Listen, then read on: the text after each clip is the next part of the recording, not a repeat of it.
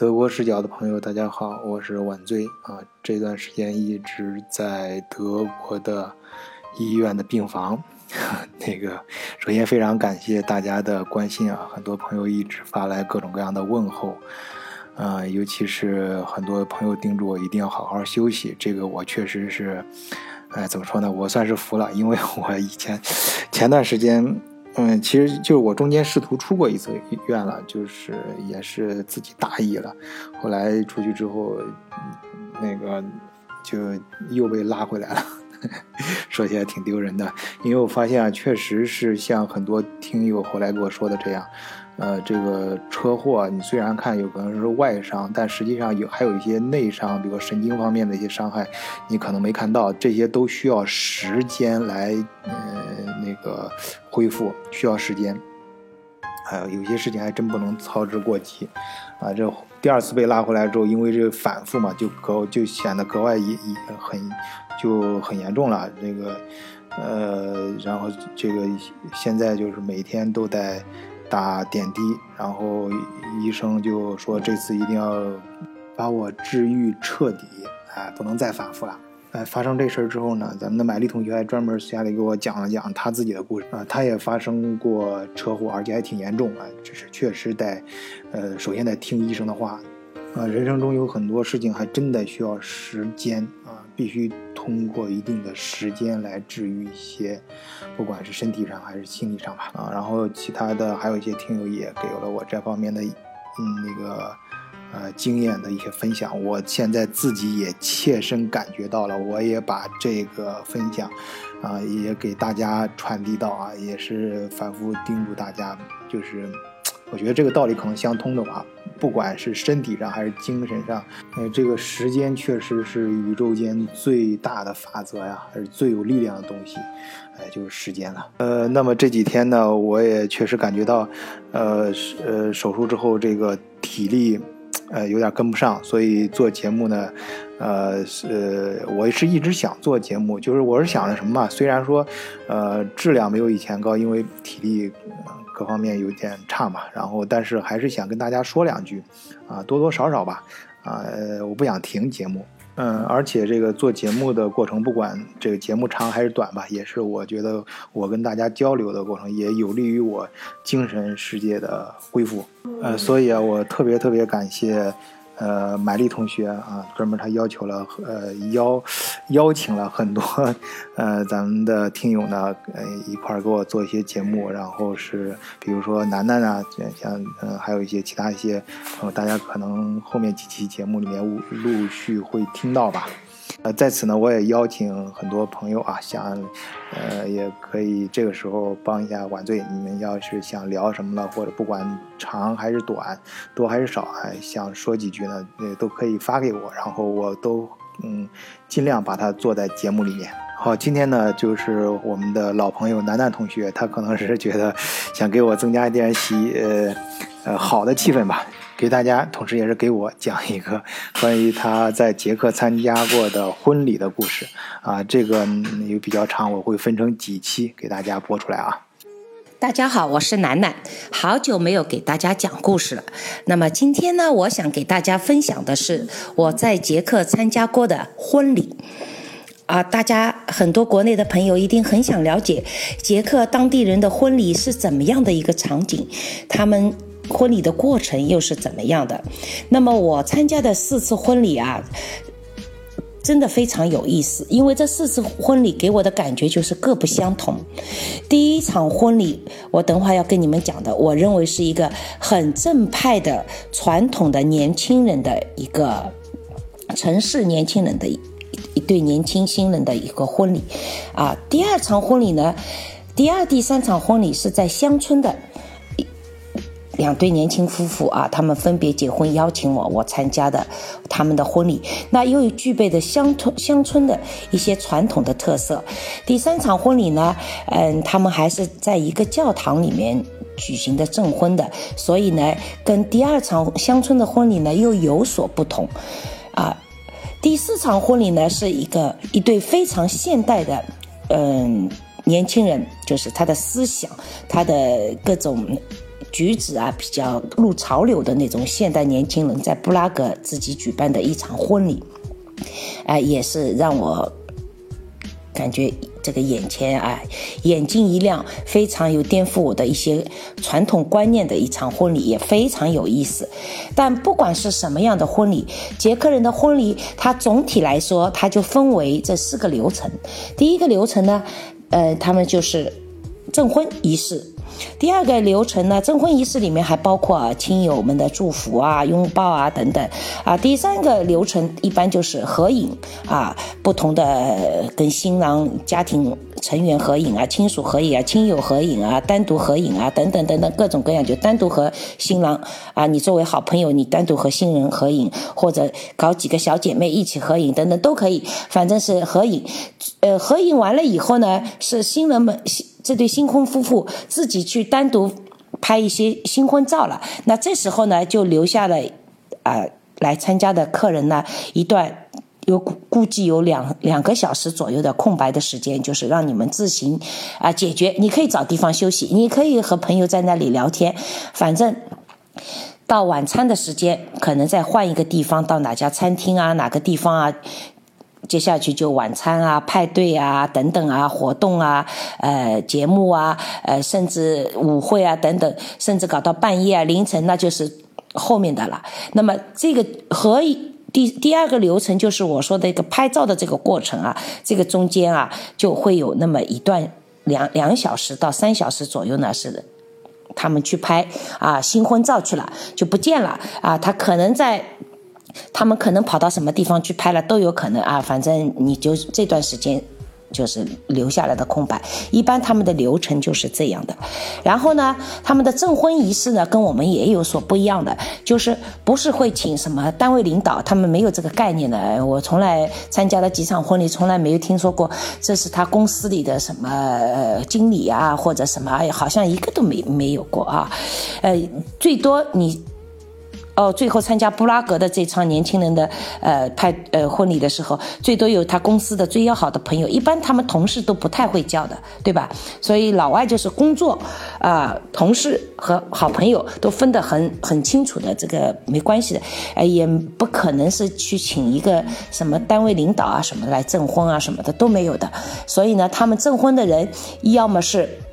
市政官员或者市长啊，要么是呃，你如果是信教的话，有可能是牧师啊或者神父啊，呃，还有呢，可能是当地的村，在乡村里面有可能是当地的村长啊啊，或者是当地政府部门的呃呃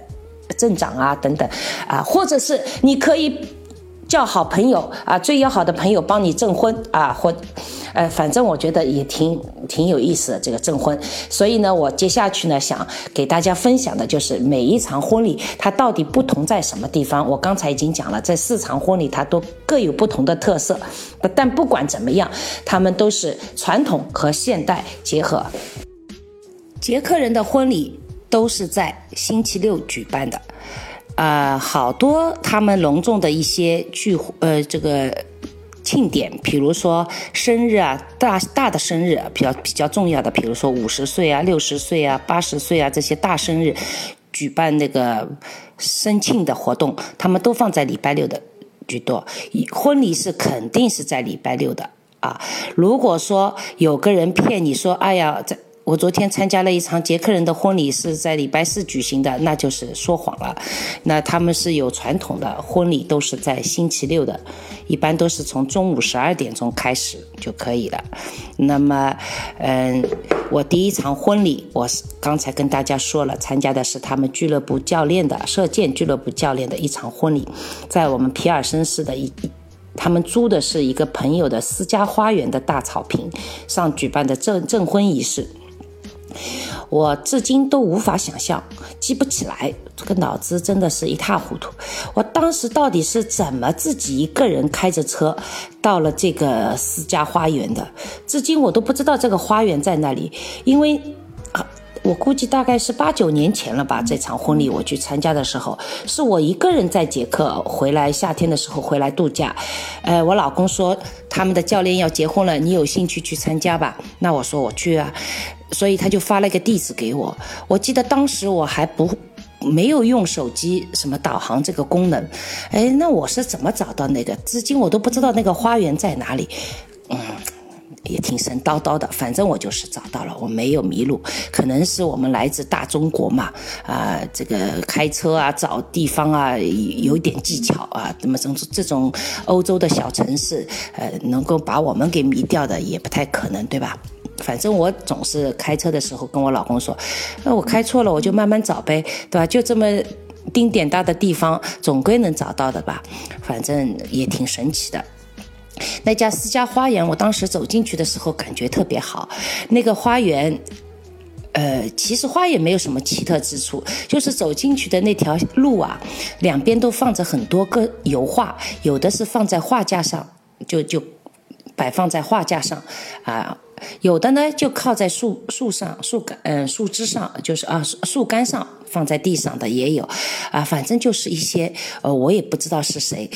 有可能比较喜欢画画的，就在这里放了很多画，让你们进进去的时候能够参观参观。那么我也就老有兴致的啊，一幅幅的画看了一下，都是一些油画，也有一些水彩画。然后进去了以后，就看到一个大草坪，呃，第一个证婚仪式嘛，他们请的是当地的市长。呃，就是皮尔森的市长来证婚的。那我记得很清楚的，就是证婚仪式开始的时候，是新郎新娘进入这个草坪的时候，是新郎挽着爸爸的手臂走在最前面，呃，新啊，就是啊，然后是新郎挽着妈妈的手臂，应该是新郎走在最前面，新娘走在后面，然后再是，呃，新郎的爸爸，新娘的嗯。妈妈啊，还有一些亲戚，重这些亲戚应该是都非常重要的。他们不会把呃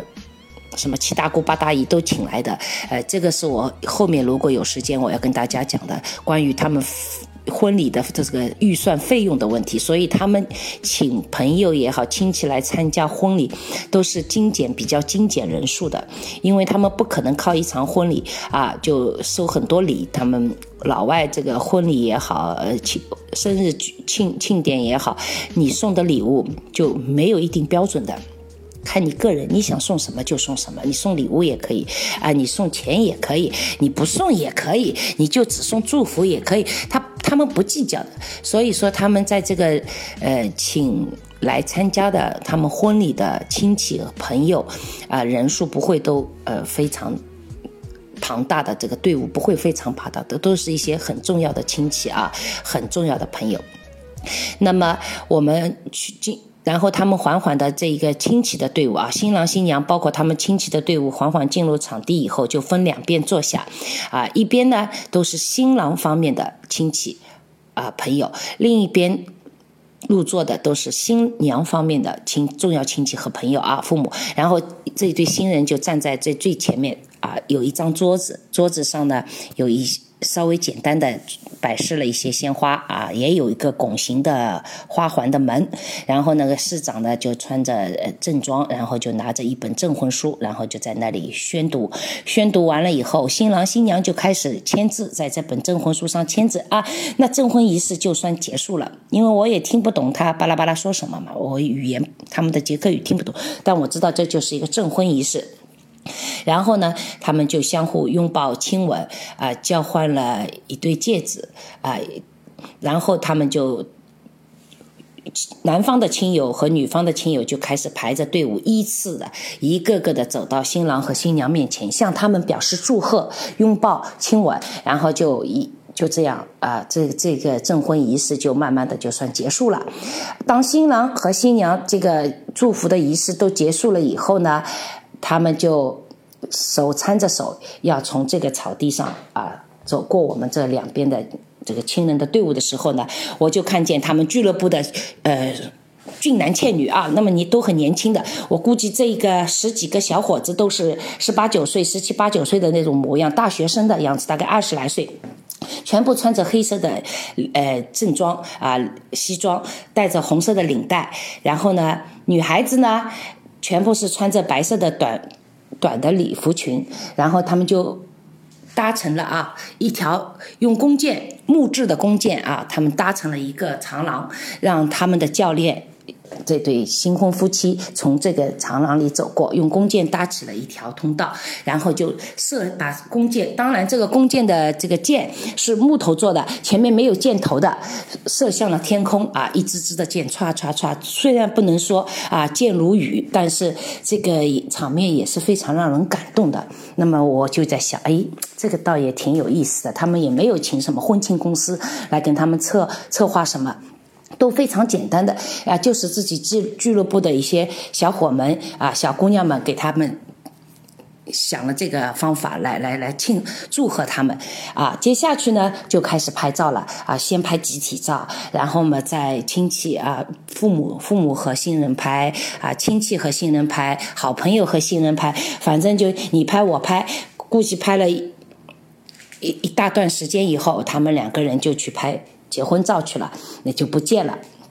然后我们到下午五点的时候就换了一个地方，去了一个酒店的餐厅啊，他们大概是在那里包了一个地方，然后餐厅里呢就简单的提供了你一些呃自助餐的东西。老外他这个婚礼的自助餐，因为人比较多嘛，他不可能呃非常丰富。呃，我不知道别的欧洲国家是怎么样，反正我在捷克参加的，我都都觉得还算是嗯比较简单，不算是很品种很多很多。当时我就觉得。呃，我都没印象吃什么嘛，然后都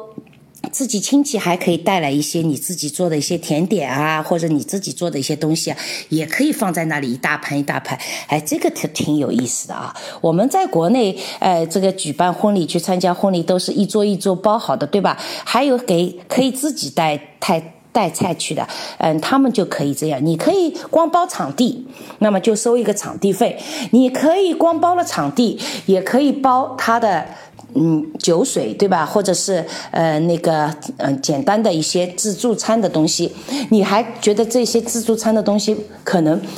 不太够，那么你还可以自己带一点东西来摆放在上面，都可以。啊，非常的随意人性化，反正就，嗯，包场地是包场地的价钱啊，你包了场地又包了那个吃喝的，又是这个价钱啊。当时我们进去了以后，呃，我还比较震惊，我看到有好多桌还是圆桌啊，这个好像在国外餐厅里看到的比较少，嗯嗯，不是中餐厅啊，它真的是一个西式的酒店啊，酒店里的大大大餐厅里，然后新郎新娘来了以后啊。嗯，那个第一道，第一道上的是一道汤，客人们没有吃的，就是他们新一对新婚新婚夫妇才有喝的一道特别的汤。为什么说特别呢？因为它只有一。一份汤就是一个浅浅的，我们知道欧洲人的汤的盘子是浅浅的一个盘子，对不对？叫汤盘，不是我们中国人的那个很深的碗，所以呢，它是浅浅的一个汤盘。那么只有一把勺子，而且这把勺子啊是非常特别，有好多孔，这个勺子是漏的，也就是你喝汤的时候，嗯。不是很顺利的，根本就很难喝到喝这个汤。那么这一道菜就是让新郎新娘一起用这个漏的勺子，相互要你喂我一口，我喂你一口，把这份汤喝掉。我觉得这非常有意思，这是他们的传统寓意。我想大家也都明白了，就是你们今后的生活就像这份汤，不是我们经常说的啊，鸡汤很好喝，干了，对吧？生活不是那么呃像鸡汤写的那么好，所以呢，这份汤就代表你们今后的生活，你们在经营这个婚姻、共同组建家庭以后，对吧？就是生活就像这把勺子，它可能有很多不如意的地方。也不是很顺利的，能够走完将来的路，对吧？就看你们两个人怎么相互帮助、相互支撑，对吧？共同解决问题，把这碗汤喝掉，也就是把这个路走走得更美好。哎，我觉得这个非常有意思，我当时还挺挺感动的啊。虽然没有人跟我当翻译，也没有人告诉我怎么，可是我就想，嗯，这个汤有有意思。对吧？这喝起来真是，我觉得他们花了，嗯，真的是好几分钟啊，很有一点时间，大家就亲人们都在耐心的等待，哎，不断的鼓励，让他们两个人啊，还还有的那个爷爷奶奶啊，或者爸爸妈妈站在旁边看他们喝的时候，还指导他们，哎呀，你怎么喂，哎呀，怎么弄，可可能喝得快一点或者怎么样？我觉得他们都是过来人，都是很有经验的，在分享啊，怎么把这一碗用漏勺子的。呃汤要喝完它更加更加好。